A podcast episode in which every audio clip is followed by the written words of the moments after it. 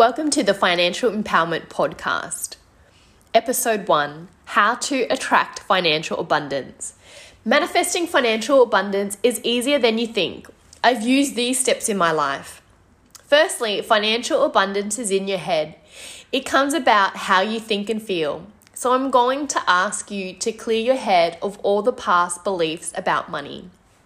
Secondly, attracting financial abundance requires action.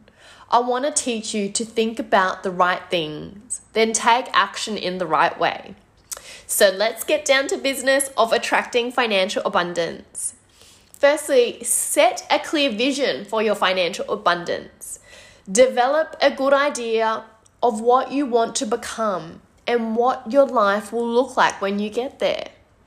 Here are some questions for you to consider Ask yourself what kind of job will I have? Where will I live? What will my life partner be like? How much money will I have? What do you truly want and value in your life? I want you to think big and believe. If you can envision it, you can achieve it. When creating a vision, you're only limited by your thoughts.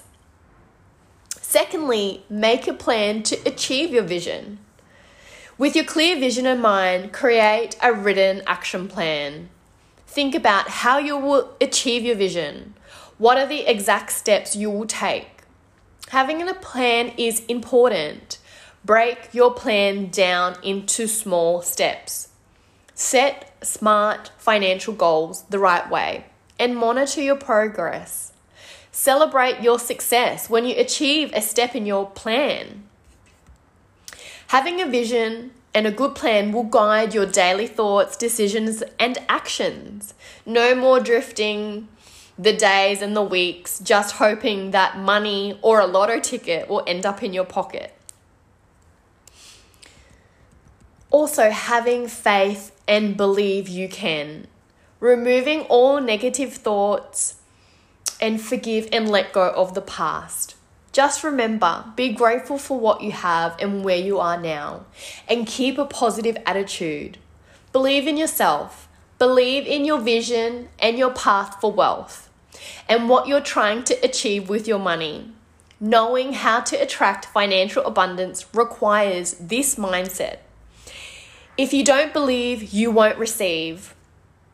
Lastly, developing a mantra or affirmations. Creating positive energy around how you think, feel, and speak about money will help you keep calling in what you want into your life. So, just two mantras I'll leave you with is I'm open to money coming to me from new ways that I never imagined.